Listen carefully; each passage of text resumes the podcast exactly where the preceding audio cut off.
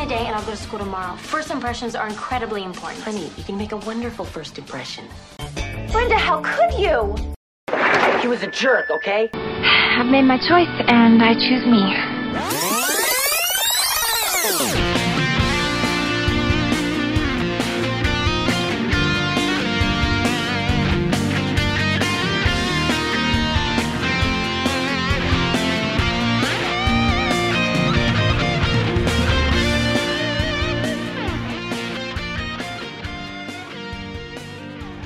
Beverly Hills 90210 fans, welcome back to 9021NoSo, Beverly Hills 90210 podcast retrospective series. I am JT, and joining me as always on this project is my buddy Tim. Tim, how are you?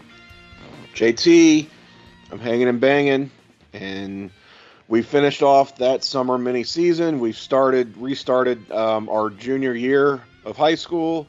We've met Emily Valentine, covered kind of a lot of ground here already in this second season. Um, you know, eight now nine episodes in, and uh, I wonder what we're going to get into this time out. We've got a guest, a great returning guest. Um, maybe is is this our most frequent guest, JT? That's a question. Maybe. Oh, that's possible. Um, it's definitely possible because I believe it's her one, two, well, third time. I feel like we've got another third timer. I feel like we do. Yeah. Rocco, right? I think Rocco. Rocco's been on three times too. We'll see who gets to five first. Um, gets the elusive West Beverly varsity jacket. Yes, that's right. Five timer club. Gotta get that letter jacket. Yeah, gotta do that. Uh, how many times Charlie been on? He's only been on twice. All right. Anyway, let's get started. Uh, yeah, we recently found out breaking up is hard to do as well. Uh, so that was a life lesson we got at our last episode, and we'll continue on here through season two. Like you said, we're back in the school year. We're on season two, episode nine, and joining us to break that one down is our good friend Miss Jennifer Smith. Jenny, how are you? I am doing well. Uh, happy to be here in my favorite threesome. You know, I've been in a lot of threesomes um, Mm, when it okay. comes to podcasting, and uh, I gotta say, you guys really rank right up in the top for me. That's our goal, is to be like a little Uh-huh. bucket of dim sum for you. Mm, Yeah. yeah. I- Yeah.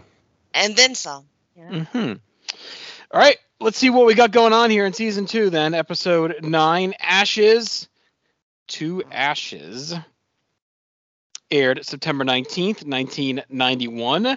A very robust rating, Tim. Uh, a nineteen, which is our high outside of the season premiere, which was a nineteen point one. So Damn. at this point, you know, just about tied for our best episode uh, viewership to date. And you know, we said it, it was down a little bit toward the end of summer, coming off the holiday, etc. Um, but this is a pretty strong rating. And I'm wondering how this episode was received because our Right. next three are down quite a bit, and then we bounce up big Mhm. time after that. So It's almost like maybe uh, the introduction of a new character and Emily Valentine mm, went over pretty well, and people maybe wanted to see more of her, and then watched this episode in anticipation, Yep. and we're like, hmm, this is is not exactly what I had in mind. Well, I was wondering, like, is there a chance? Like, she was meant to be on a bunch from the start, right? Because the way they filmed, it's not like they would have done this I without her. think. It went down and they brought her back or anything. I mean, I'm guessing they had an arc for her planned. It wasn't like a one-time thing, and then they brought her back because it did well or anything. Yeah, it's. I mean, it's weird that she's brought in. She gets. I mean, that huge introduction, and Mhm. then just not a word about the character. Yeah, they don't even mention her. I mean, well, let's go back then. Like, do you think? I always know, like, you have these thoughts that maybe some of these things Mhm. end up out of original order. I guess Yeah. not, because the whole Emily episode is built around going back to school. So there's no way they would have done this one first. There's no way you could have done this first, right? So, yeah, I don't know. Um, It's just weird that you're right. That, that she's not even on. It's just they don't even they don't even talk about her. It's like it didn't. right, it's like she doesn't even exist yet in the show. It's, I mean, Brandon's even not to you know get ahead of ourselves, but he's Right. like almost semi dating someone else, and it seems like I don't know, Emily kind of caught his eye, right? So Yeah, this feels completely. Yeah, I don't know. We'll talk They about just it. sell Like out a of uh, another comics universe. arc, like a comics mm-hmm. arc. You know, like where I don't know, just like a built-in amount of time has happened, and they just move away from that Yeah. storyline. I don't Yeah, but I think it comes back is the weird thing. Like, like I guess we'll just see in our next one. I, I guess we'll just see like if they go back to They it. They may like- reset. They may reset the next yeah, it feels like a little bit of a soft reset. You know? yeah, Yeah. it's just interesting that it, it was completely not mentioned. Like even just give a throwaway from Brenda, like, oh, what about Emily? Now you're worried about this girl. You know, like something like Mhm, that. yeah, right? You could be Like, well, it's slow, going slow, or something, whatever. Mhm. Like give us some reason to think there's something still It's just, on. I guess the the point is, it's just abrupt given how serialized the show has now become. You know that that entire summer, the the string of seven episodes set during the summer were all very one led into another, another led into another. Then you get the first day of school, and now it's like, oh, we're doing like the season one thing again, which Right. uh, And maybe this was supposed We're to air later, over. and they brought it forward. I, mean, it just it seemed like nothing Mhm. else really happens in the Yeah. episode at all. Um, there's also another character missing who isn't long for this show. It's Scott. So, like, is there a chance Oh, maybe boy. it was meant for it's, like to yeah, just air to I fill a gap somewhere? You know what I mean? And they just they just pulled it off the shelf when they, they needed to because it's really a bottle episode. Like nothing else mhm. there's really nothing in this episode. It could slide in like anywhere. Like nothing is serial about this episode. Yeah, the only thing that that I mean, they did do these things called um, I think they called them double ups, where they would film like two episodes at a time. Right. They would just kind of, you know, logistically, I'm sure it was a nightmare to coordinate because you had to deal with availability of actors, and it's like how many scenes are are they in in this episode versus that, and what days do we need them on set? But they would get it done because they had so many episodes to fill. Um, but I don't think they were this far ahead in terms of their filming schedule versus Right. the actual air date. So it's like I don't think they would even be filming episode they would be filming that far out like episodes for much later in the season Yeah. this early on. Unless Well, it doesn't like even said, feel like was, it doesn't even feel like Dylan and Brenda are really together. You know what I mean? Like it's just all yeah, very kind of there. generic. It's just I don't know. hmm It just makes me wonder if they recorded it, if they filmed it, thinking we'll use it at some it. point. We'll use it at some point, and then Mhm. they decided to do it here. It was like a very special episode because that that's what yeah, it yeah. like I, I guess we'll just see. I, I think we'll have to see what the next couple feel like. Is it if we go right back to where we left off in Wildfire and see episode eight, then I'd say this feels like it was just kind of thrown just a in. fill in. Yep. All right. All right, well, let's get into it. Uh, so we're at the Walsh house. There's a large crew there. There's a guy at the front kind of leading a discussion around neighborhood watch and safety. He says it only takes 90 seconds to have your house robbed, and an armed guard from the West Beverly Patrol could be at your front door in that same time if you were to sign up for the system. He thanks their hosts, Jack and Candy Walsh, and uh, the newest uh, subscribers to the alarm system. So they are Jim and Cindy have now signed up for this West Beverly Safety Patrol, and Cindy signs up to be a captain as well for the watch.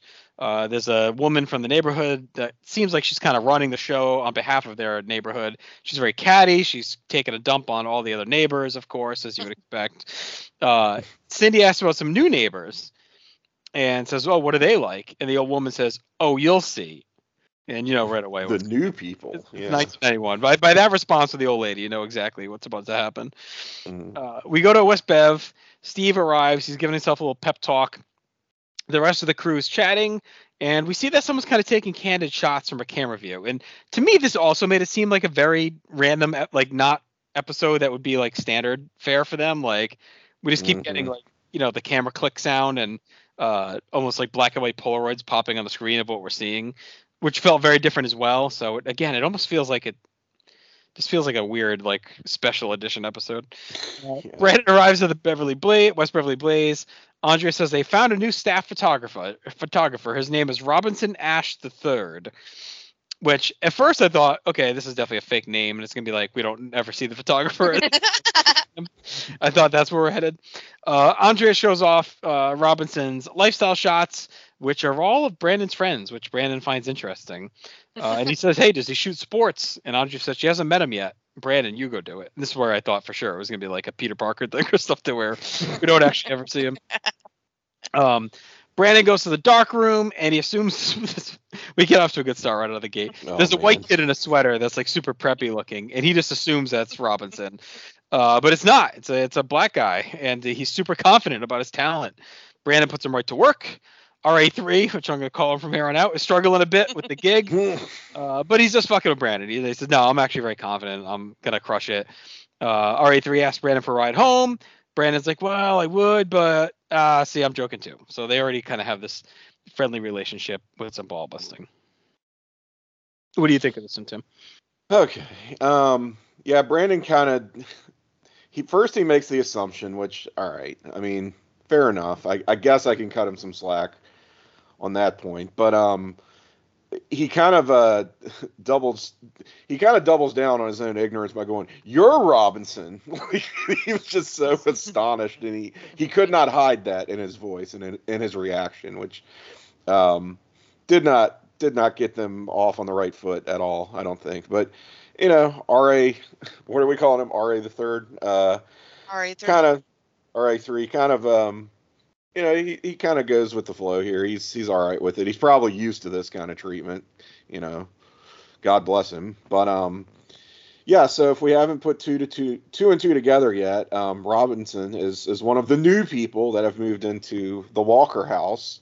Um, so new neighbors for the Walshes here. You would think that'd be kind of a big deal, but I don't know. We'll we'll get more into this as it plays out throughout this episode. Um, also, kind of like how Andre made it clear to Brandon under no uncertain terms that he will be offering uh, Robinson this staff photographer job. So the the little exchange they have where Brandon's like, "What if I don't like him?" She's just like, "Well, try to like him." Yeah. After she sees his work, so good Andrea stuff here. Um, I kind of like her black and white polka dot outfit as well. I've I've got that down as an early contender for '90s looks. Um, Jenny, are, are you as impressed with Andre here as I am? Big badge energy. Is that a thing? Mm, okay. She yeah. had it. Yeah. It's rare. Well, it's not rare, but I like when she puts Brandon in his place. Sure. you know, Get, gets the upper hand on him because really he simps for him so much that it's kind of good for him, good for her to get it in when she can. Right, Um, right. Honestly, I wonder about Cindy's frame of mind here. Like, is she just like super bored? You know, is Yeah, she like this is a little yeah. legit concerned about the neighborhood? See, this Like- doesn't make sense either. This is why this episode is weird to me. Like, Yeah, so it's like her And that's gonna get worse involvement goes. in Yeah. this. I mean, it's not unusual for her to reach out to a neighbor, what she does later. Um, I think Mhm. that's very Cindy like, but just like you know, putting the alarm system in and things like that. It seems like she's pressured to do that. Maybe she's just bored and like got fixated on it for whatever reason. So I don't know. I, yeah, I but- worry about Cindy here. it, uh, this is why it seems weird to me too. Like, if it feels like we're just randomly dropped into this episode, it's because we didn't even have something happen to make her all of a sudden be nervous. Like, it, it feels like this should come after an episode where maybe there was a break in in the neighborhood, Well, don't something they reference that? happened. But Yeah, well, they make it up though. Like nothing actually happened. It's like all of a sudden Cindy's scared. Like she hasn't been scared at all. Yeah, they're using you know? these scare tactics, which you would think the Walshes would be kind of like, look, this is Right, obviously they have this, this, is a guy like shilling this fucking alarm system in their Mhm. home. Like, how did They would we be re- like the way we've we've gotten to know the Walshes up to this point, like they'd be rolling their eyes, like they'd be like, "Oh, come on, this is Beverly Hills busybodies." Like, so it, it definitely feels like it's it's um, very forced writing for the Walsh character, the Walsh elders, Cindy in particular. Who, I mean, yes, to your point, she's been involved in her community, but tends to not um, roll over as easily as she does um, for the sake of this kind of stupid plot. if you weren't really watching week to week and you happened to tune into this episode, you would get no real feel for what anything is going on. right. None of these characters are really acting how they would normally act, except for maybe Brandon, um, and I guess Andrea a little bit. But, but like, Mhm. if you just got dropped in here, you would have no clue as to what was happening this season. It's just that's why it's just so random to me. It's just a complete bottle episode. Yeah. Uh, Cindy brings some food over to the new neighbors, and we officially meet Miss Felicity, Mrs. Felicity Ash. They kind of laugh. Uh, Cindy gives a pamphlet for the neighborhood watch. She says she's a new captain, and Felicity says that her husband jokes it's a good thing the break-ins happened before they moved in. And Cindy's kind of caught off guard, and then she's like, "I'm joking." Uh, Cindy's a little shook, but I thought that was pretty funny. Um, Hilarious. yeah, that was yeah, I did good. like this exchange. Uh, Brandon RA3 driving home. Robinson's opening up a bit about moving from the hood to Beverly Hills, and he reveals that his dad is the founder of Papa's Popcorn. Uh, he offers up some free popcorn in exchange for a ride to school. He's always working it, it seems like, his RA3. uh, Brandon then drops him off. He goes to leave the Ash house and slams into another car. He starts to argue with this driver, and they fight over who uh, has it worse with their dads. Uh, basically, who's going to get kind of bitched at the most. We go to the Walsh house. Jim says he'll pay for the accident. Brandon's pissed. They are paying, uh, but Jim says he doesn't want his insurance to go up. He just wants it over with. Cindy doesn't want to cause issues with the new neighbors, and she throws it down hard on Brandon again, which is out of character for her. She's yeah. like, oh, yeah. it's like barking at him, like super on edge. Yeah. like we are yeah, not going to yeah. be. She's acting like she's new still. And th- this, again, this, this feels like a season one. Are we sure we didn't film this in season one? I it is know, this- mm, like it, it feels like it to me the way they're acting um so then we cut over to the ash house. Papa's given Charisse, uh, who we found out was the, the girl that brandon banged into. Uh, obviously is papa's daughter here and uh, robinson's sister. Says it was her fault and he's going to call insurance. She wants to sue brandon and says since they moved here they've all become a whiter shade of pale. Papa Jeez. says Charisse needed space from devo and that's why they moved. Papa tells her to go to tell Brandon that they're going to pay. Uh, so she goes to do that. As she's leaving, Brandon walks up to the Ash house. They talk, and they both reveal their father's intentions. We get a little flirting, and then we see Robinson is taking their pictures from the window with his camera. Um, all right, so let's pause there for a second, Jenny. What do you think of these next couple scenes with the introducing uh, intro- introduction of Charisse and uh, the car accident, etc. I don't know. Who do you think was at fault in the car accident? Charisse, 100. percent Uh, I, would think so. Yeah. She kept barreling around that corner. Yeah, she really did. Um, I felt well, bad Brandon, Brandon. was backing up though, right? Shouldn't she have had? Was she actually pulling in as he was backing up? I. I That's mean, what it looked like to me. It kind of seemed like she had the right of way, but he, she should have. I mean, seen him She- coming. obviously, I think she was he al- coming also into the should have driveway. I think she was Yeah. coming fast into the driveway, and he was back. Coming up. fast into the drive, which in that case, I mean, you can't just slam into someone. But so this actually, this is like a, almost a real life scenario for me. So, uh, we were about to start our, one of our weekly basketball games at no Andy, Andy's parents' house, and I had parked in my usual spot in the driveway, which blocks in any other cars. I'm leaving. So uh, Andy's dad comes out, who owns the house, and he gets he's like, "Oh, I got to leave. Do you mind backing out so I can leave and you can pull back in?" So I'm like, "Sure." So I go to back out. He's got his brand new fucking Audi or whatever he's got going on. Uh, he comes driving out of the driveway, and around the bend, I see Don uh, flying down the fucking street. And I know Don, like I know the back of my hand, it is driving. I know this motherfucker is about to whip into the driveway at like 100 miles an hour. Like he's going to take a hard left into the Ooh. driveway. I'm sitting there and I'm watching these two cars simultaneously drive toward each other without any clue that either was coming. I lay on the horn. Neither of them notice, but Andy's dad happened to get, hit the end of the driveway just before Don was starting to turn, so he saw him and stopped. But Wow. if it was like if Don arrived like a second earlier, he would have just plowed right into him in the fucking driveway, and we would have had a Charisse situation. yep. Probably That one, that one lives in my mind. Whenever I have like a pulling out of a driveway, it pops in my head. Make sure no one's flying around the corner into the driveway behind me. Seriously. Well, it's also like, is this maybe a blind turn? She wouldn't have Mhm. been able to see. But we also are told like she kind of drives like a bat out of hell. So, Right? Yeah, that's kind of established quickly. Um, Yeah, I Yeah, definitely this is- drove this is one like of those- her when I was a teenager.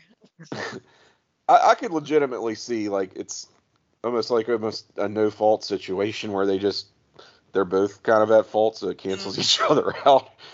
The Um, parents seem to think so, so that's good right? at least. That's Uh, also a little yeah. bit unusual that Jim is Well, so. Well, neither don't want to. yeah. I guess neither want to ruffle feathers, right? Mhm. And it is probably a little bit of underlying, Mm. you know, concern from the ashes, right? That the new family is obviously early Yeah. perception, as we've heard.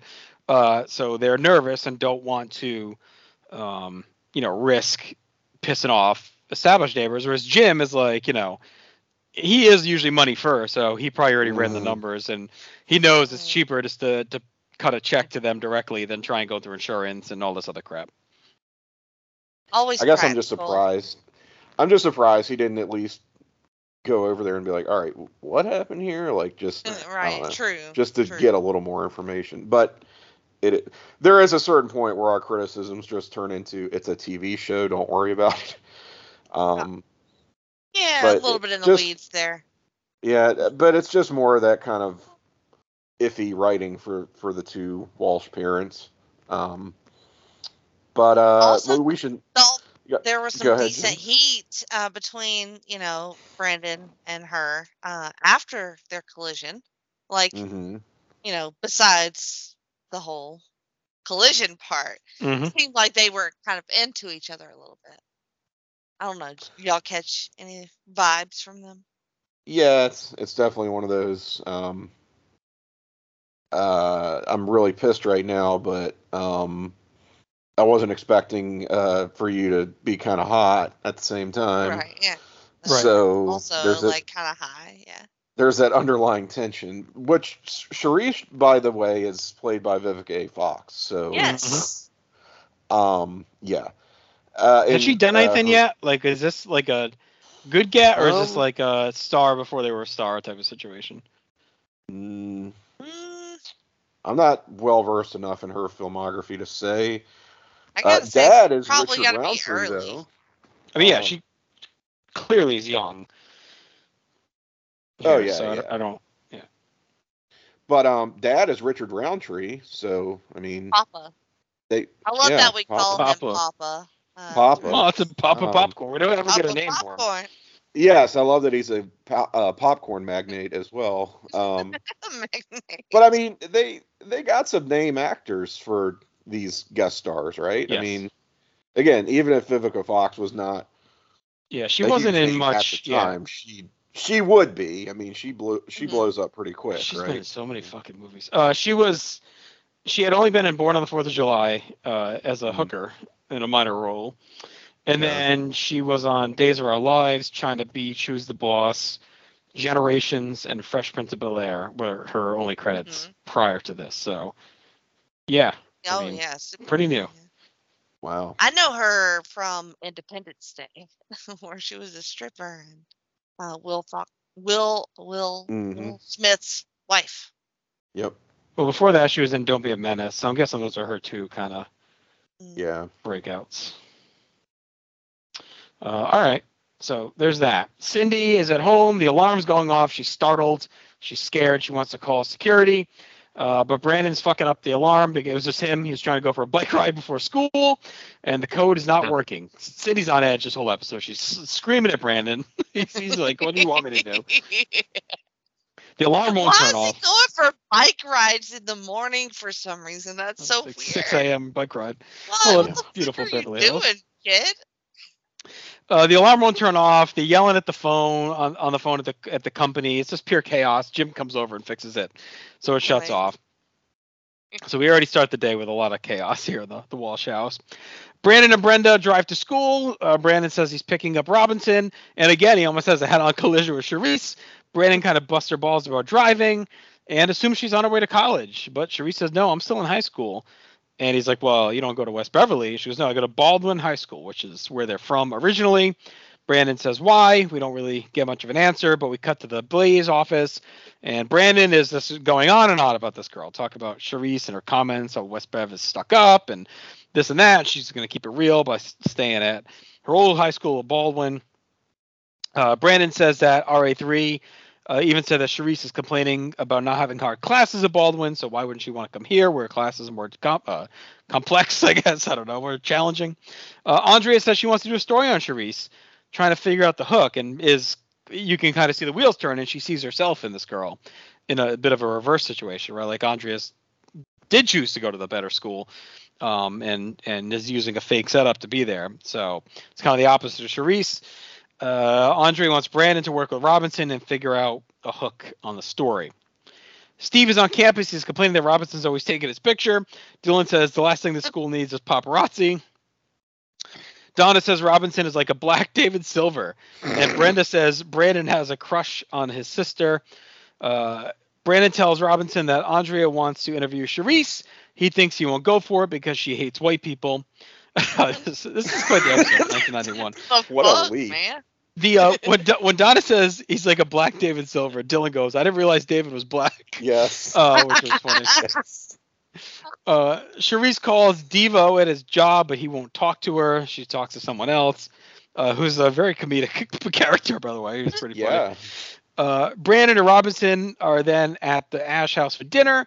The Ashers are heading out for an, uh, to a special event. Felicity offers Brandon their new Cajun light popcorn as a taste test, and he accepts. Charisse is on the phone talking to Devo. Devo doesn't want to come out to Beverly Hills. She says, "Hey, just come tonight. My parents are out." But he keeps pushing back. He's making all kinds of excuses. Uh, says that uh, his brothers are in town meeting with his mom. Charisse basically says, "Screw you and your antics and your excuses. I'm out." Uh, so she hangs up on him, calls him a sucker. Brandon overhears it, uh, and him and Charisse bicker a little bit about her feelings on Beverly Hills. Brandon calls her Reese, which she does not like. Uh, Brandon lays it on with his nice guy shtick, uh, and he says, "Shades and colors. I've never stopped him before." So he's really bringing his fastball. Uh, Brandon then tells Robinson that he's going to bail on them eating popcorn and hanging out because he's going to take Charisse out on a date. Uh, Robinson says okay, but he's definitely very shaky uh, and seems aggravated, Tim. So, uh, what do you think to this point Ugh. here before we get to Brandon and Charisse, Reese's date? There is a lot of nonsense going on here. Um, so the alarm going off is kind of just played for slapstick comedic purposes, right? And this is going to happen a few times throughout the episode. And I'm like, all this scene really does is make Cindy look like a total fucking dingbat. Like she's this dumb bitch who can't figure out her own stupid alarm system that she had put in, and her husband has to go and turn off, Mhm. right? Like she just looks so stupid in this scene. Yeah. And again, it's just more of that. If this is your first impression of Cindy Walsh, you're just thinking this idiot, dumb housewife from the Midwest who can't do anything without tripping over her own feet. Kind of like and, this. and I and I hate to say that I want this to have happened, but like, she probably should have had a run in with someone in the neighborhood, like something to make her. Mm-hmm. Something why is she spooked, so yeah. skittish all of a sudden? Out of nowhere, like I know there's been break-ins, yeah. but they don't really make it like they've been serious break. There's like, oh, this No. rummaging through car, like, like give us something, like, oh, someone was hit with an object and is in the hospital, like, give us something that scares her, like maybe she sees Something someone walking, this decision. It's just- yeah. there's nothing going on here that gives you any vibe for why Cindy would suddenly be like insane and out of her mind um, and scared, like this wildly scared about living here when she's been here all this Yeah. no problem. especially when Jim doesn't especially seem on board with it in the first place. He's kind of Right. like, oh, whatever, this is your deal, and now he's getting pissed because he has to deal with it. Right. um, so all that is just bad. It's just it just sucks and it's bad. Uh, what's also bad, I think, or just doesn't make sense, is Andrea. Like I can I get how she sort of is maybe seeing herself in Charisse, but she hasn't even met this girl yet, and somehow she thinks there's a story to be told that will be of interest to West Beverly students about some girl who doesn't even go there. Like, what? Why would this be a story for Right. their pa- their student paper, right? About someone who is not even a West Bev student. Um, and for that matter, it's about uh, a student who doesn't want to go to West Beverly. It's like, hey, look, I mean, why would anyone care what someone else's opinion of, of their school is who Mhm. does not attend the school? It just it Why would Andrea want to expose somebody like that when she is Right, the one that's right. trying to hide? that's the other side to it. Yeah, like th- isn't this kind of who knows if maybe Charisse's Oh. situation is similar to Andrea's? Why you now digging she's gonna be- What the hell? Yeah, she's like gonna be blowing the whistle on this girl potentially. What what is that? Um, and who knows if uh, you know, West Bev administration starts sniffing around to see, oh, is this a problem at our school? Like, why would she even want to go there? Um, because this has been an issue with Andrea in the past. Um, think of the the earlier race related episode of all things. Um, that was about students from out of district uh, getting like special privileges to be on the basketball Right. team or whatever. And she was like, don't make this into a story because they could start Yeah. sniffing around and you Right. know blow my cover. So it, she's completely of of you know the opposite frame of mind here, and that I mean just doesn't make a lot of sense to me. So yeah, um, also total dick move by Brandon ditching Robinson Yeah, that was to. shitty. It'd be one thing if he was like, "Hey, something came up. Like, I got an opportunity to take this girl out that I've really liked," but it, it's like it's his sister, so Yeah, it's like, like, or even just say, hey, why don't the three of us hang out? Like, right, yeah, yeah, it's just, blatantly ditching this kid to take out his sister. He also uses um his black voice when he's imitating Charisse, which is Sir! yeah, yeah. Really Not the first time for him. Yeah. No. Um and she kind of gives him a pass on that, but his whole yeah, the nice get the nice guy spiel he slips into it's ooh, 1991 uh misfire. Uh Jenny, am I missing anything? Uh, maybe just how hot um R RA3's uh, mom is when she goes Mm, out. uh, okay. She's wearing Yeah. that hot uh, white gown. She got those earrings. She's Ooh, yeah, that that outfit. Yeah, that's glamour. another mhm. yeah. She she owns it. Like I I don't know why I related to this woman for whatever reason in this episode. I just thought she had like a that maybe that initial uh, interaction with Cindy like endeared me to her, but like all the she just had like little parts in the rest Mm. of the episode, but I thought she was like really good. No, she was good. Well, and the curious Yeah. thing too is you kind of expect, and I guess we'll track this. Uh, like they're almost setting this up for like, yeah, you know what? It finally hit me. This this is what this feels like. It feels like a backdoor pilot. It does. Ooh. It, really feels does. like it, it It makes sets no up this sense. little family. Yeah, like it really, it's almost like we're dropping into their world versus them coming into Yeah. 90210. That's what it feels like to me. Like this feels like they're setting up for an Ashe show, and we're using the 90210 setup for it. Yeah. It's been killing me to what it. That's what it is. That's what it feels like to me. It's That's Maybe that was the yeah. idea. Um maybe they're trying to get yeah. It's like a something for Vivica. Which I mean, I don't know. Ooh. I mean, Fresh Fresh Prince of Bel Air would have started around the same time as 90210, and this Right. is is the idea. Maybe this. I mean, not that there can only be one black show at a time. I'm not trying to say that, but this is very much the same sort of premise as a Fresh Prince, right? right. and it's like it was this maybe if if there was an intention of doing an ashes to ashes series i don't know what you would call it um Call it Like a more- Ashes. dramatic a more dramatic version of fresh prince maybe i i don't know Yeah, I mean, it is. Even if they weren't trying, like they, the way it's presented feels like it, 100% it really does yeah. Because it's so removed from everything else we got going on and so focused just on this family. Like the whole episode is only about this family and their issues. It's not even how they cross with our usual characters. It's really focused on their issues. Right. They even get their own like supporting characters Yeah. and shit like as this goes on so. Right. yeah it's it's weird. I don't know. Yeah you might have called it. I mean that that could have been the idea here yeah. oh ramon who is the uh, guy who works with devo is talking to devo Super hot, by the way. Uh, yeah, kind of works Ramon. steals all of his Uh-huh. scenes too. Yeah. Like, i was hoping that was devo at first i'm like oh this guy's Right. cool. Molly Evans. Yeah, boy. uh, he tells Devo what Beverly Hills is like and says, "Look, if you got the chance, go, go romance Charisse. You know, dress the part, Real. get there, like go do it up, man." Uh, Brandon, meanwhile, is on his date with Charisse. He takes her to the Peach Pit. He introduces her to David, Donna, Dylan. Who uh, David says you can call us the three Ds, and Dylan says no, you can't.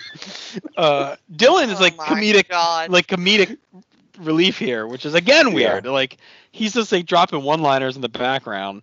Uh, Steve, Steve, Kelly, and Brenda are also there. Steve kind of flirts a little bit with Charisse. Kelly tells Brandon he's very hip. Uh, oh my God. Ugh. Brandon's smiling. what are we doing? That was so cringy. I about fucking died. Yeah. Ugh. Devo uh, is dressed up now. He's coming into Beverly Hills. He's got flowers. Uh, he's trying to find the Ashe home. He's talking to an operator, but the Ashes aren't listed. Uh, we go back to the Walsh house. The alarm's going off. Uh, Jim is pissed. Again. Cindy says Miss, Mrs. Cooper called security patrol about barking dogs. So the security patrol are on their way anyway. Jim is able to turn the alarm off yet again. He figures it out. And then if you didn't see this coming, you haven't watched any TV or movie ever. uh, is working the neighborhood. Uh, there's dogs barking all over him. Up pull the security patrol, and they're just all over Devo immediately. Devo, of course, gives attitude because he's like, "Fuck you! I'm not doing anything. You're hassling me." The patrol say, "Are you the you know person who's been doing all the burglaries?" And they rough him up. They throw him down to the, the hood of the car and kind of tell him to shut up and uh, start to hustle him. Uh, Brenda is at home with Brandon. She says the whole crew really likes Charisse. Brandon says he's not sure that she likes him. Cindy's getting info from Mrs. Cooper about the Prowler, uh, who they find out was a friend of Charisse's. Jim is surprised Brandon went on a date because he was going to take her to. Well, again, this they really toe the line here because Jim goes, "I'm surprised, like you'd want to go on a date with her," and he's like, "Why?" And he's like, "Oh, well, uh, well, you were going to take her to court two weeks ago." And Brandon's like, "Okay, yeah, true." Uh, Brandon goes by the Ashe House to talk to Robinson uh, about the patrol issue. RA3 downplays it. Brandon keeps pushing, but he says, "I just want to forget about it." Uh, all right, uh, Jenny, what'd you think of this? Uh, poor Devo getting hassled by the man. I thought Devo was super endearing in this little stretch here. You know, his buddy was like super cool to him, you know, totally, you know, talked him up, pumped him up. He got dressed up. He tried to figure out where to go. Uh, he had his little flowers. Simply was walking down the street, Mhm. literally doing nothing. So, uh, you know, he stood up for himself. He got he got screwed, and it was fucked up.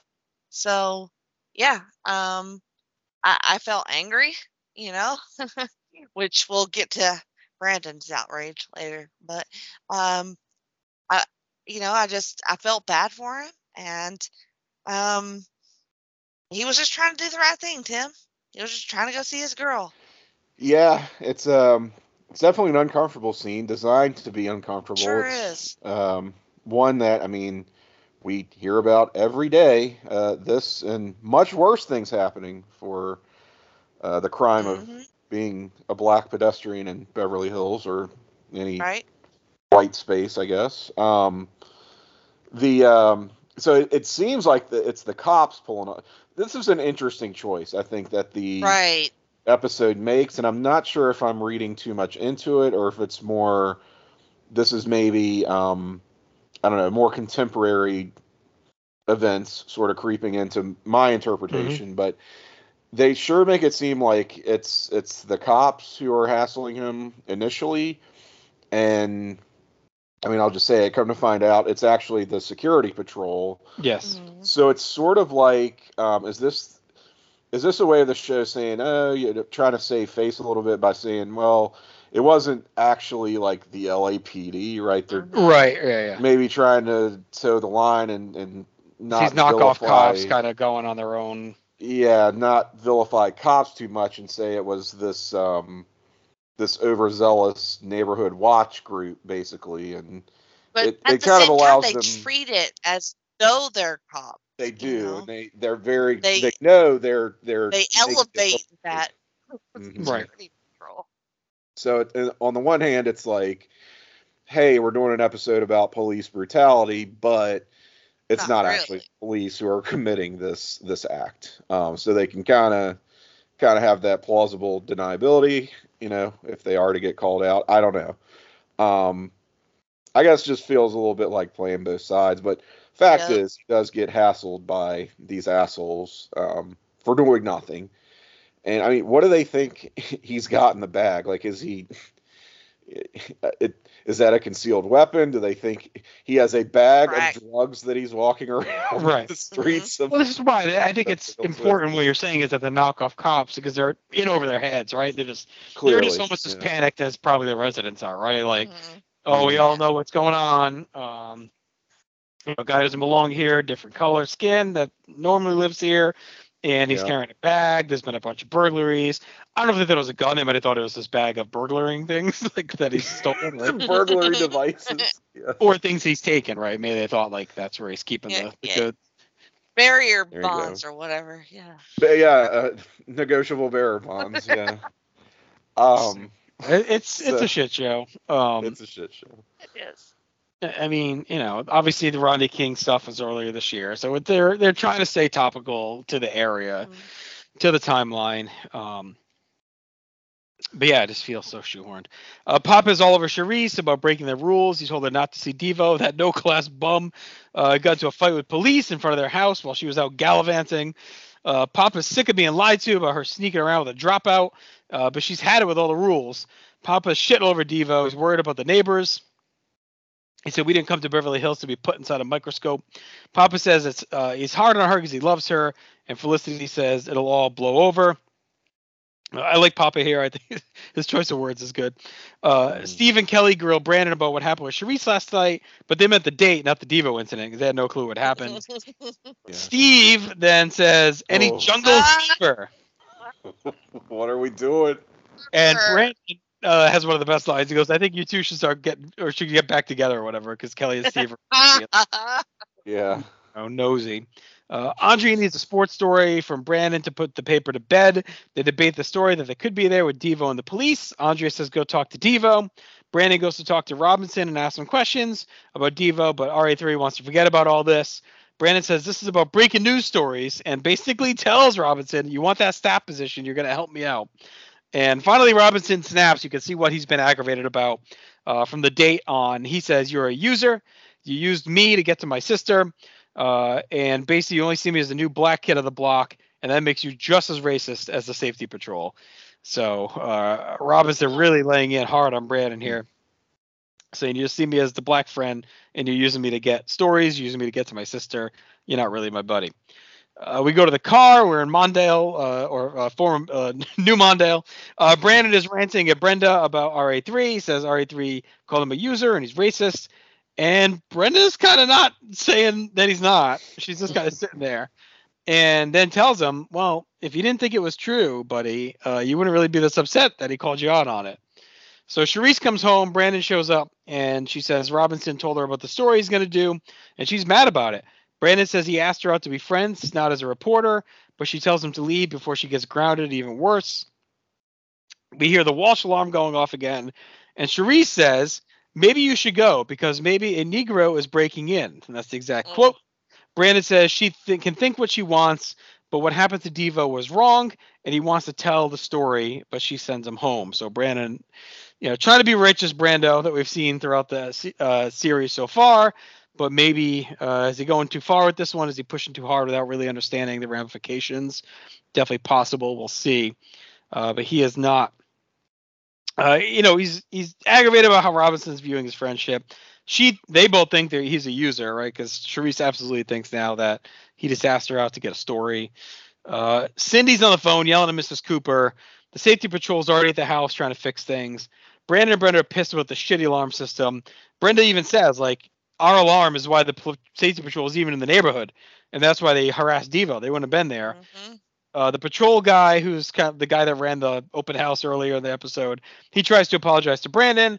Brandon says, "Hey, do your officers fill out reports?" And he says, "Yes." So Brandon says he's going to head to Tamale Heaven. He finds out from the report that that's where Devo uh, works, I guess. Uh, Brenda's worried about him going there alone. So Tim, take us through these few scenes.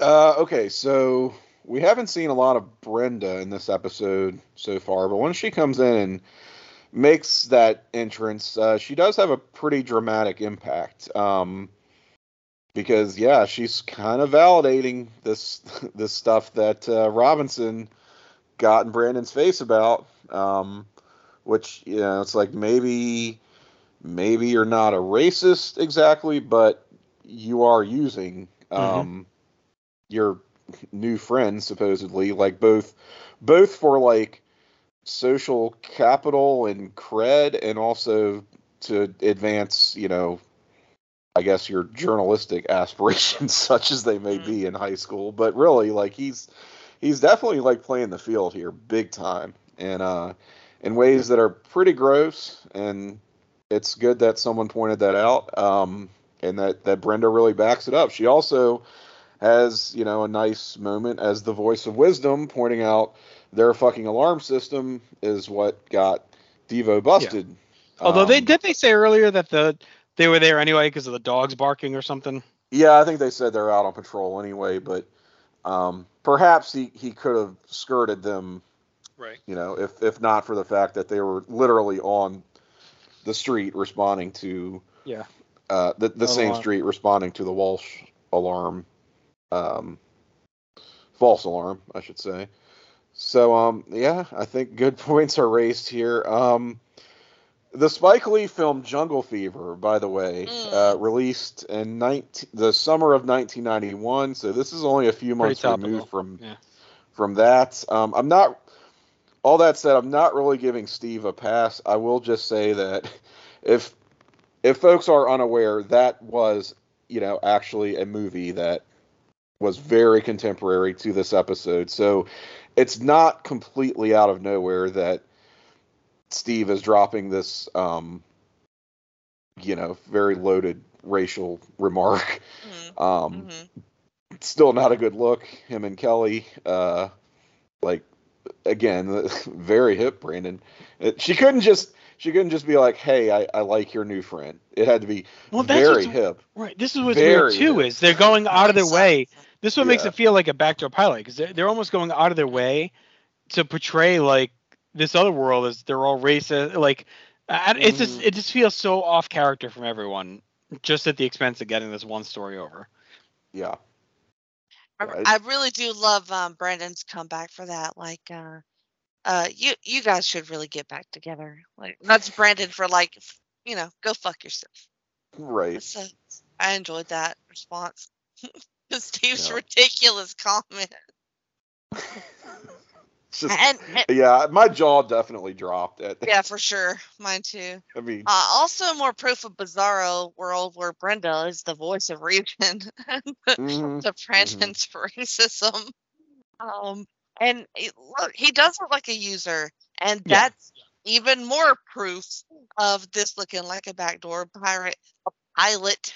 Uh, because Brandon very rarely looks like a heel in an episode. No, but I will say he low key does.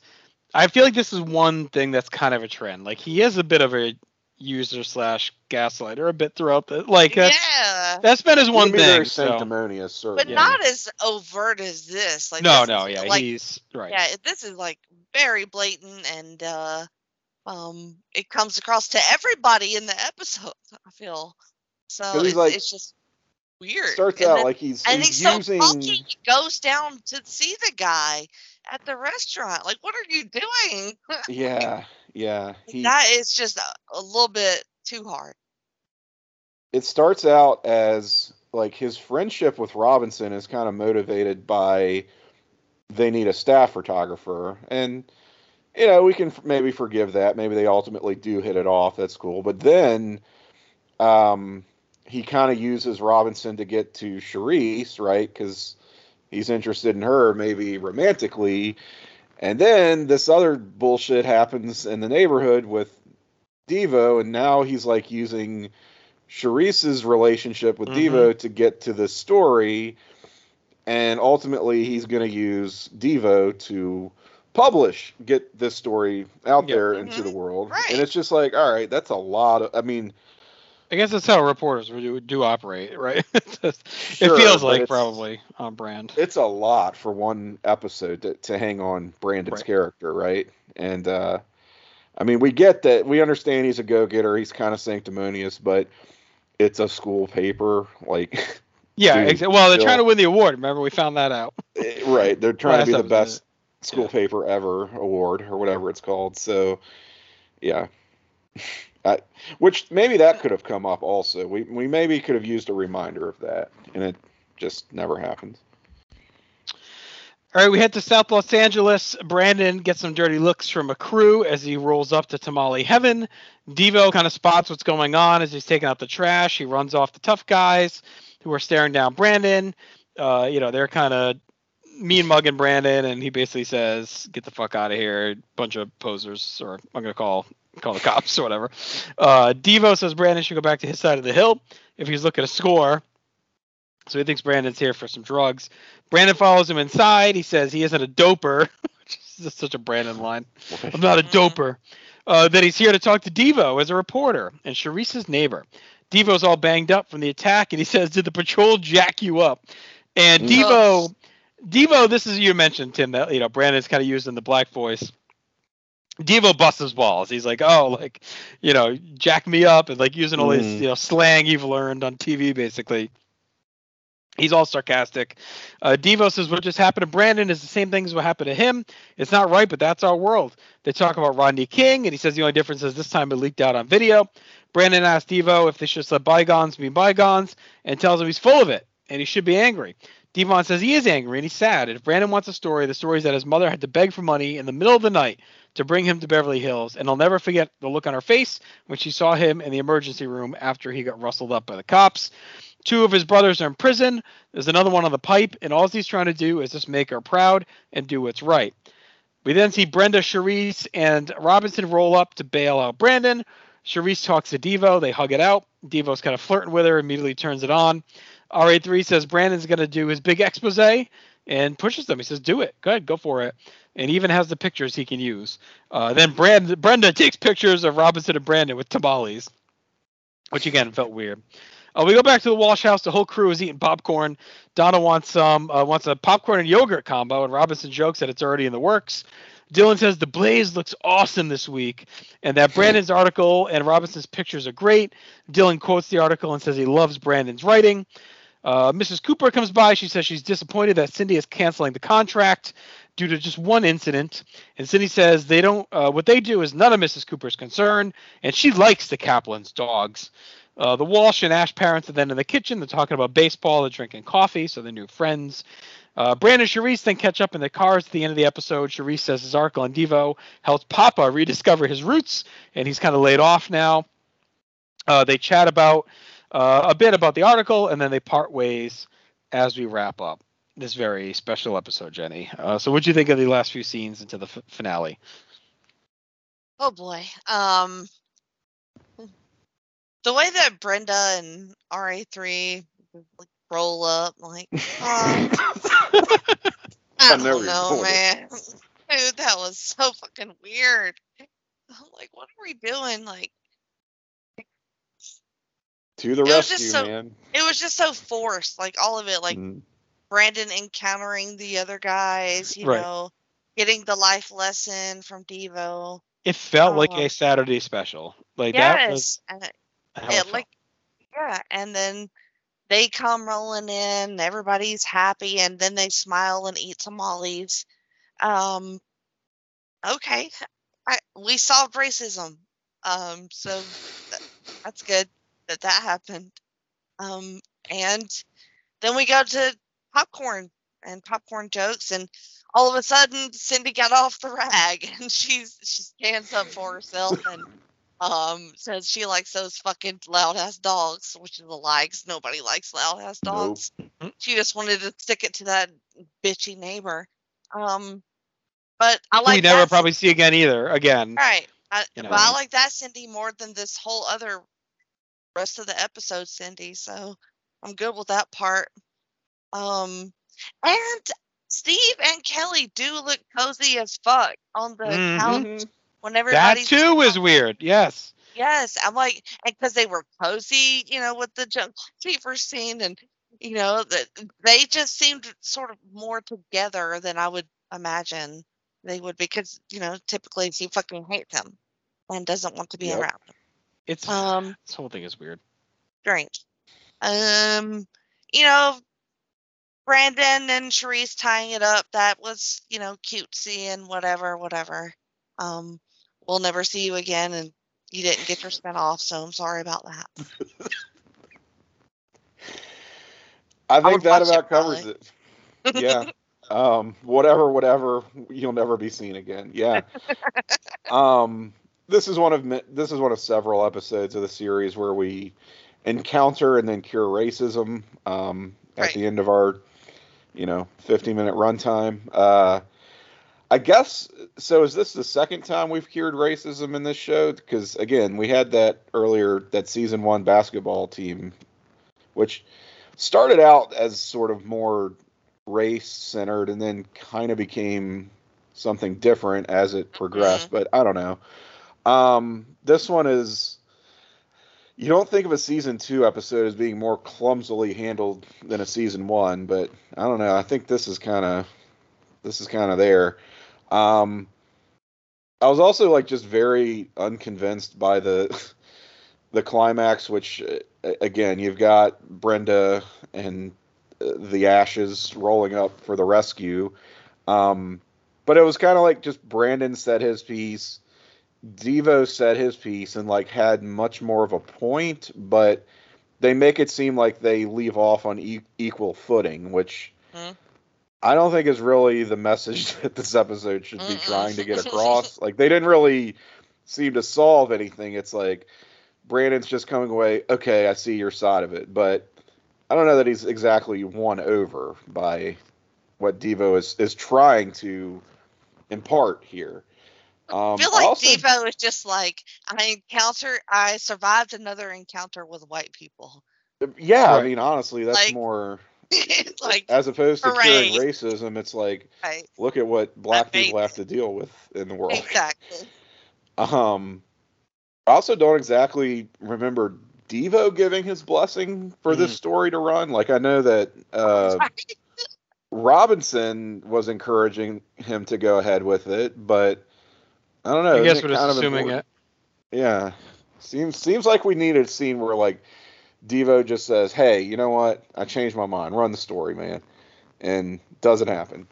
um so that's kind of left to be assumed. Uh but talented writer that Brandon is, I mean, it's so well written that again, he does cure racism um with his Dylan is very impressed. He got a little Dylan is so impressed. Lord What a great uh, installment Dylan, of the paper. yeah, is just blown away here, um, reigniting his uh, his crush on Brandon. I'm sure. Uh, it's lot of just yeah, sexual tension in that episode. yeah, really. Just that's getting heated back up.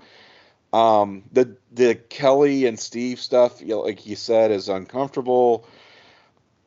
Cindy does kind of have a nice moment telling this busybody neighbor off, but maybe a better line. I, I know that the barking dogs has been a running joke through this episode, but maybe a more impactful line would be something like, "I like our new neighbors." Right. Yeah. I Yeah. think so too. Yeah, that was not weird. the barking fucking dog. Dogs. Um, yeah. So Yeah. I don't know. This just again it. This is a real wackadoo episode. It fell out of the twilight zone. I I don't know what we're dealing with, but I'm glad. I don't know who else could have gotten us through it, Jenny. So Well, that's what I'm here thank for. you. Yeah. It's. It, I mean, so we never. We don't. I don't. I mean, I don't think we ever see the ashes again. Nope. It's a Nope. one-off. Nothing else in the episode feels connected to anything. Right down to like none of the other, like Dylan and Brenda don't seem together. Steve and Kelly do kind of. It's just, yeah. I, I can't find anything online. I've been looking around a little bit that says this was any kind of setup for anything. Yeah, I just don't get why it's so. If anyone knows out there, like why this one seems so slapped together and just randomly inserted into this world, let us know. You know, I think we Mhm. started reali- with it, realizing that there was no mention of Emily Valentine, and it's just spiraled from there as to why it feels so completely disconnected from everything else. It's odd, um, for sure. So, all right, let's get to our awards, and then we'll wrap things up here. Best scene, I had the Walsh alarm blaring in chaos. Uh, I think it was the first, or no, maybe it's the second one. The one where they're all really arguing in the hallway, and like Jim's trying to fix it, and I think it's the one where like Cindy's screaming at Brandon. so it's uh, it's pure madness. Yeah, um, I did give it to Devo, kind of setting Brandon straight, where he's literally referencing the the Rodney Right. King beatings and the riots. Like, I I think that um, it was a fairly decently written scene, but more so than that, the performance. And I'm sorry, I don't know the actor who plays Devo. I, I thought that was a really good performance by that actor. Mhm. Um, I, I think it should have maybe registered more on Brandon's side, but that it didn't isn't really the fault of the scene. It's the the delivery itself. might be a bit of a wild card, but I went with the uh, scene in the car with uh, Brenda and Brandon, where she was like, eh, "You Mm, might yeah. be a racist, Yeah, that was- dude." You know, it was, sort of the turning point for him, you know, to, to go like uh extremely overboard to do this whole thing where he's trying to prove he's not a racist by being outraged by racism. kinda, yeah. The lack of Brenda in this episode too speaks to it feeling like a bottle weird bottle episode. Like she's been so focused on, and she's just barely in, in this episode. So, Mhm. uh, most important scene, I went. This is where I went with Brandon and Devo's special talk outside Right, the yeah, tamale too. joint. Yep. Timmy, the same there. Um, well, actually, there I, I went with Devo getting hassled and assaulted by the security patrol. Right. Well, Uh, yeah. Just because it has some present day connotations as well. Hmm. Most '90s, I want Steve. Uh, when he's dressed up, he's got the button down tucked tight into his hammer pants with the cinched belt. Uh, Mm. I mean, good for him. He's looking slim, but like the uh, the the pants like way baggier than like it goes in like an hourglass. Like the shirt's baggy, tight Yeah. into the waist, and then back out of the pants. Yeah, Oh, I've. I've definitely got him as a contender. Um, I mentioned Andrea with uh, her polka dot, a lot of polka dots in this Mhm. episode. Um, Devo's uh, peace symbol, like pendant earring, which I'm not even sure if his ear is actually pierced or if it's just a dangling earring. Yeah, but ultimately, I had to give it to uh, the local toughs outside the tamale place when Brandon. wrote- They looked like extras from House Party, right? Yeah, I mean, yeah, they yeah. just That was good. Um, Yeah. this one goes to Cindy when she finally grows some balls. She's wearing a tracksuit. Um, Mm. Go Uh, full uh, Carmela. Soprano. Yeah. yes, completely kills it. All right, best lesson learned. I'm sorry, the most '90s moment. I want this. I mean, the discussion on Rodney King is that, uh, but Yep. there's a bunch. Obviously, there's Jungle Fever there's reference, bu- like this whole Fever. episode is a nice Yeah. moment. Um, All of Neighborhood it. Watch. Yep. um, you know what? A low key one was. Tam- yeah, tamale heaven, right? Uh, there's a Judge Wapner in the People's Court drop um, earlier in the episode, which hmm I don't know if you guys enjoyed that as much as I did growing up, but took me back. Um, and I mean, just again, the mention of jungle fever, like, I, I guess it's weird to think there was a time you could. I mean, you shouldn't, but people would use that term kind of casually Yeah, oh, because of the movie. Um, so yeah, hmm Uh, best lesson learned. I want don't use your friends for news stories. um, I Especially went high school with newspapers. Yep, no, that's a good one. Uh, I went with it's okay for the Walshes to have black neighbors as long as it's just for one episode. Yes. It seems to be the takeaway here. um, don't back down a driveway in Beverly Hills. Hmm. Best hookup. I went with Devo and Charisse. Uh, I thought their little snuggle at the end was the the best part there of the any relationship stuff. Yeah, I give it to them. Him flirting it Yeah. up. Yeah, yeah. Mhm. And uh, best quote. I had. Uh, he reminds me of David Silver, only he's black. I didn't realize David Silver was black. Uh, Donna and Dylan. The 3Ds was funny too. Um, those are probably the best ones for me, outside of the Jungle Fever disaster. Um, I definitely had those, especially David's delivery of "You can just call us the 3Ds," like he's so enthusiastic. Dylan just so no sold, and the way like. If you pause it right after he says that, the looks on Dylan and Donna's faces are just like, "What did you say?" Um, I also have uh, honorable mention. This is uh, Charisse while she's arguing with her parents, and Robinson kind of butts in. it's such a night. He says she. This is an A and B conversation, so see your way out of it. yeah, yeah. The um, the other, I guess, the only other thing you could say that maybe merits some mention was being like part of the ongoing stories is Donna forcing David's name into a conversation because we've Mhm. seen slowly that maybe she's starting to have feelings for him. So she like Mhm. forcibly brings him up when she says he's like a black David Silver. Like, why is she thinking about David? You know. Mm. Um, And they are sit. I mean, in defense of the 3D situation, like right. they are sitting together. Um, whereas normally, like David would be right. you know, trying to get with Kelly, but now it's like obviously that's an awkward situation. Yeah, he's so moved on. maybe He's he's moved on. Since the Romeo and Juliet thing, it seems like him and Donna are kind of vibing a little bit. hmm All right, final grade. Um, I'll be honest. I had this one higher when I watched it the other day because I, in a vacuum, it felt like, oh yeah, it's a pretty good episode of Vivica Fox. I like the father, blah blah blah.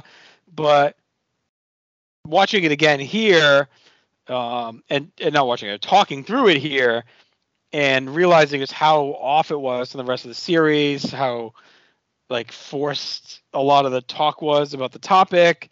It really dropped it down for me. So i just ended up going to baseline 5 out of 10 like just a like i think it's it's a fine episode of television. So that's what gets it the 5 right? It's it's fine it's topical it hits on a you know cultural topic of the day.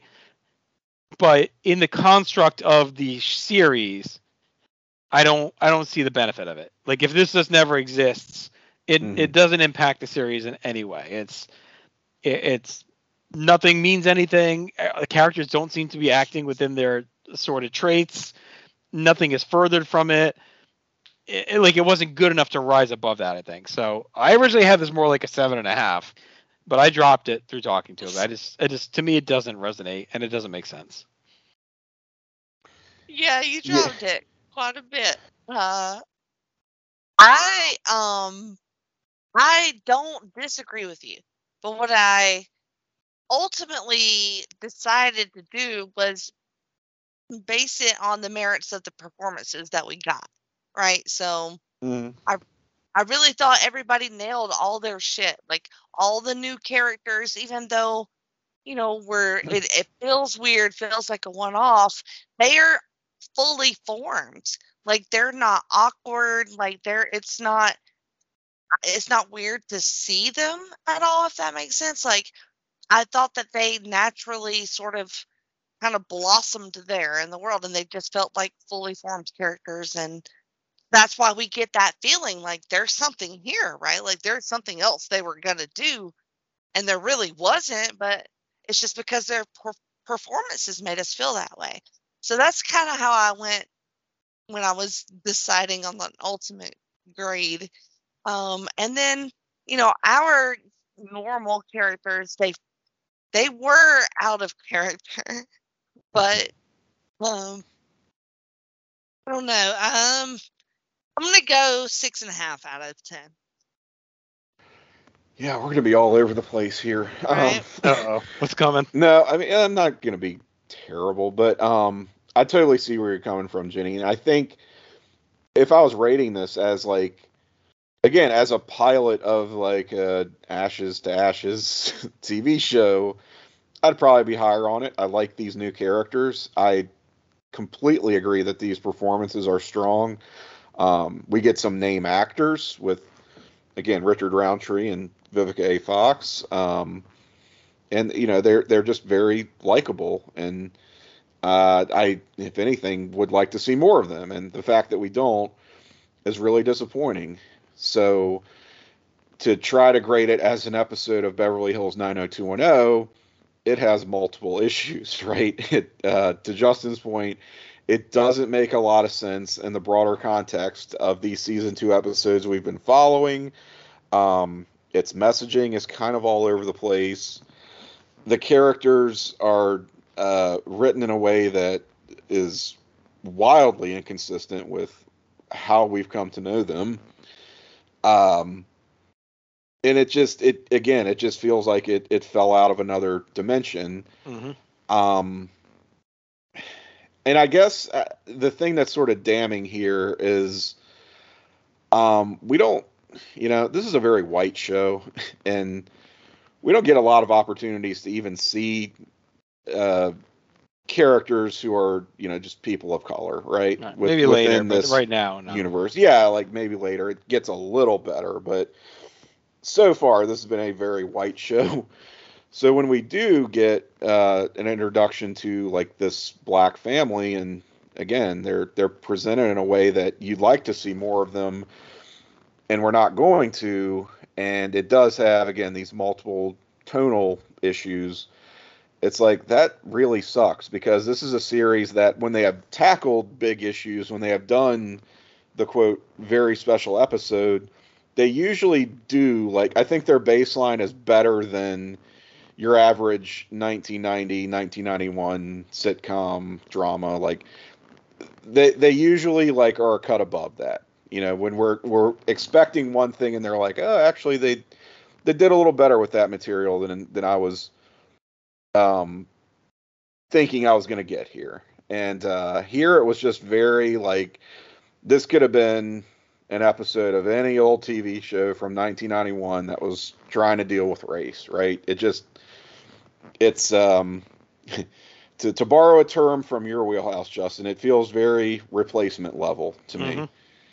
Um and for that reason, I'm I'm going to give it a 4, which Oh, that's sir. yeah, that's a real low rating for me and for this show. But I, I feel like, look, if this episode isn't a four, then what is, right? Like, Yeah.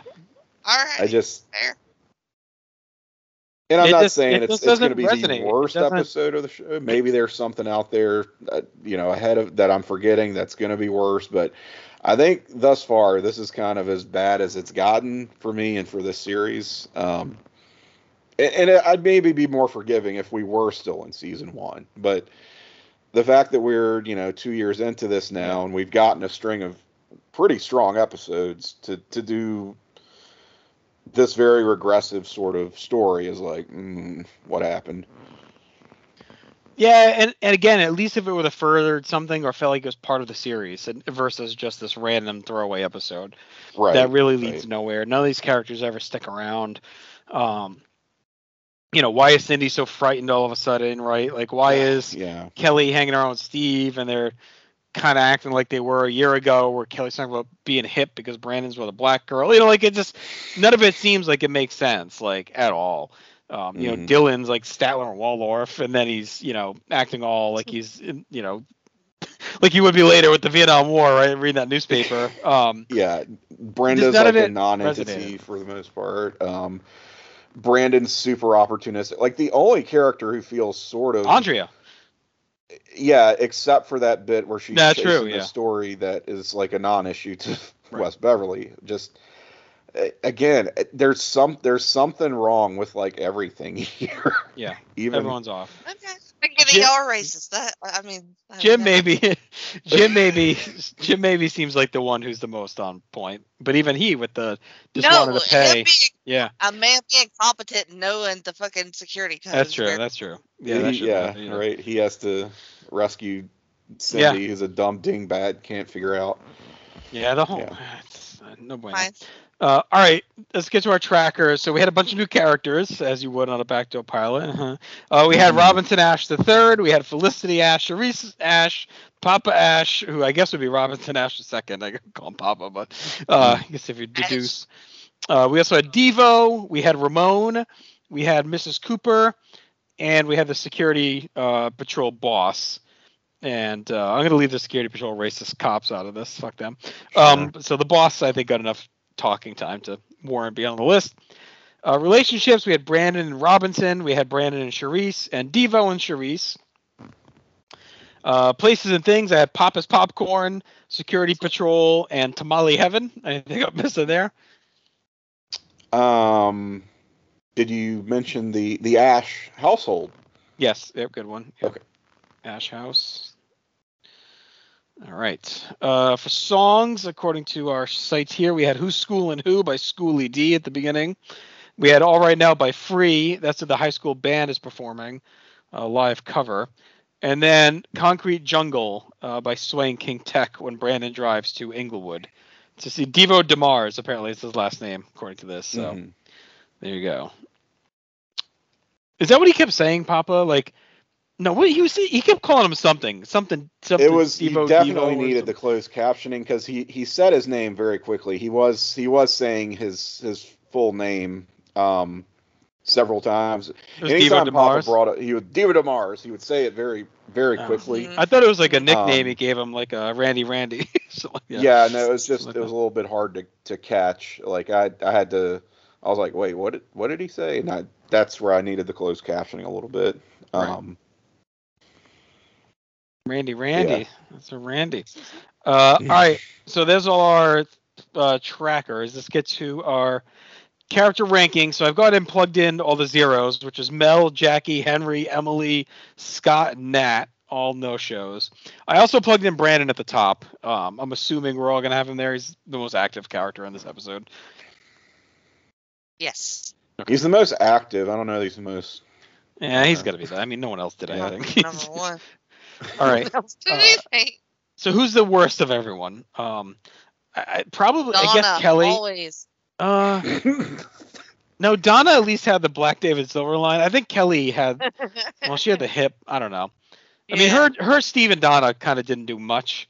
So Right. it's like some and David, I guess, but David at least had the three Ds, which was funny. David had the three. His delivery of the three Ds Yeah. line was amazing. And Dylan's down here too, actually. I, I think I'd put David at the top of the five of them.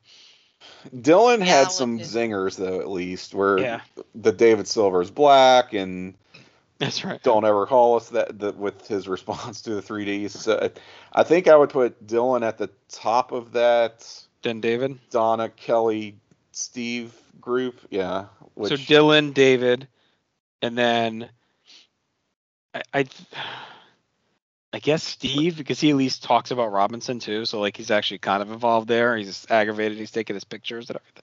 All that. Mm, yeah, I'm kind of okay with I that. He, plus, he got best Jungle dressed, sort Fever. of. Steve, Donna, then Kelly. I'm good with that. Kelly's at the bottom. I'm good with that. She was the worst in that scene. I mean, her. Oh, very and good. everything. yeah. Her, Donna uh, doesn't say anything that could be construed as offensive. She's just Donna. True. You know. Right. Right. Well, what about Brenda? Yeah, so we got to talk about her. Um, so next, I think we got we get the Walshes, all three Walshes, and Oh, Andre, Andrea, and I think that's it. One, two, three. Oh no, who else are we missing? Yeah. We missing someone else? Uh, Dylan, David. Um, Did I do too many? No, sixteen. Uh, yeah, no, I did too what many. we've got. I did too many. I got to move everyone up one. That's all. Okay, we got four left. We got the Walshes and Mhm. Andrea. Where's Brenda? Um, Yeah, we got Brenda, Jim, Cindy, and and Andrea. We got to figure out. I would do probably Jim. I mean, he's not he's not much of a presence in the episode. Although Andre is not either after the opening scene. Mhm. She at least drives the story a bit. Yeah. So there's. Yeah, I, I don't know. Maybe I Jim. go- Brenda, Andrea, Jim, Cindy. I kind of like Brenda being higher on the list. I- Even though I- she's not in it a lot, she sort of has the best material. yeah, I Would you mean, agree? Brenda, I yeah. feel like Jim could probably be last. yeah. I think Cindy's last. No, it's Just tough 'cause she because she's the most annoying, but she also, again, like I feel like her and Andrea, like at least drive the episode. It's such a weird episode. It's hard to gauge. It's like, Mhm. yeah, they were annoying, but they everyone's so out of character. We're like, right, they at least drove the episode along, the two of them. Mhm. Like without them, the story really doesn't exist. Without, I mean, Brenda and Jim don't really. I, I think I'd have Jim at the bottom, then Brenda, then Andre, then Cindy. I guess I don't. I don't know. Um. I can- yeah, I think I'm fine with. This is such a throwaway episode that it's like, yeah, it's. It's a shame that we. I almost don't want to even rank any characters for this one because it's like it shouldn't even. I know. Well, it's gonna ding some uh, long-term uh, rankings there for sure. That Like it's gonna. We're agonizing over this shit, you guys. I mean, look, this is the hardest we've ever, the most thought we've ever had to put into this because it's a lot of it usually kind of just like stacks up like on its own and it Right. sort of becomes automatic. Y'all are the is- hosts. Y'all pick. You're trying. It's like you're trying to rank. All right, are we ranking in terms of who was the most in character? Or are we ranking who had the best showing? Or are we ranking like who um, did the most? Like it just it's it's tough to try to because everything is so at odds with with this. Um, I think I would do Brenda just below Andrea. How about that? That's how we have it. I got Jim, then Brenda, then Andrea, then Cindy from worst to best. Okay. I don't know, Jenny. I said my I said mine. It's fine. Y'all move y'all pick y'all's, it's fine. Good enough. Jenny, what do you got All right, going on? Good enough. I have uh, uh all of my shows going on on every Wednesday on the North South Connection. And um they include you heard about Pluto and Freak Out Drive-In and uh, a very good recent episode of Talking Pop. It returned, didn't it, Tim? So Uh, it sure did. That was that was you and I. We were without a guest on that one, but we talked some uh, cryptozoology, um, Mhm. some urban you do. legends. Yeah, as you do if you're I- into that sort of thing. I know Justin Um, listened to that one for sure. Big time. It was a, s- it was a scary one, so I know You that know me, I love my monsters. your horror and your monsters and your folklore. Yeah, all about it. So that was on Talking Pop, which is part of the Jenny position, as you said, Jenny, every Wednesday on the North South Connection. Um, I'm a fan of. Uh, you heard about Pluto. I've Mhm. uh, been a guest on Freak Out Drive-In. Um, so hopefully uh, we'll hook up again soon, Jenny, for for both of those fine programs. Um, of course, this podcast that you're listening to now, 9021NoSo, is a spinoff of the North South Connection Network, so still affiliated. But uh, if you are not subscribed to us here, if you're listening to this episode but you're unsubscribed, please do subscribe if you like what you're hearing. Um, subscribe as well to the North South Connection, of course.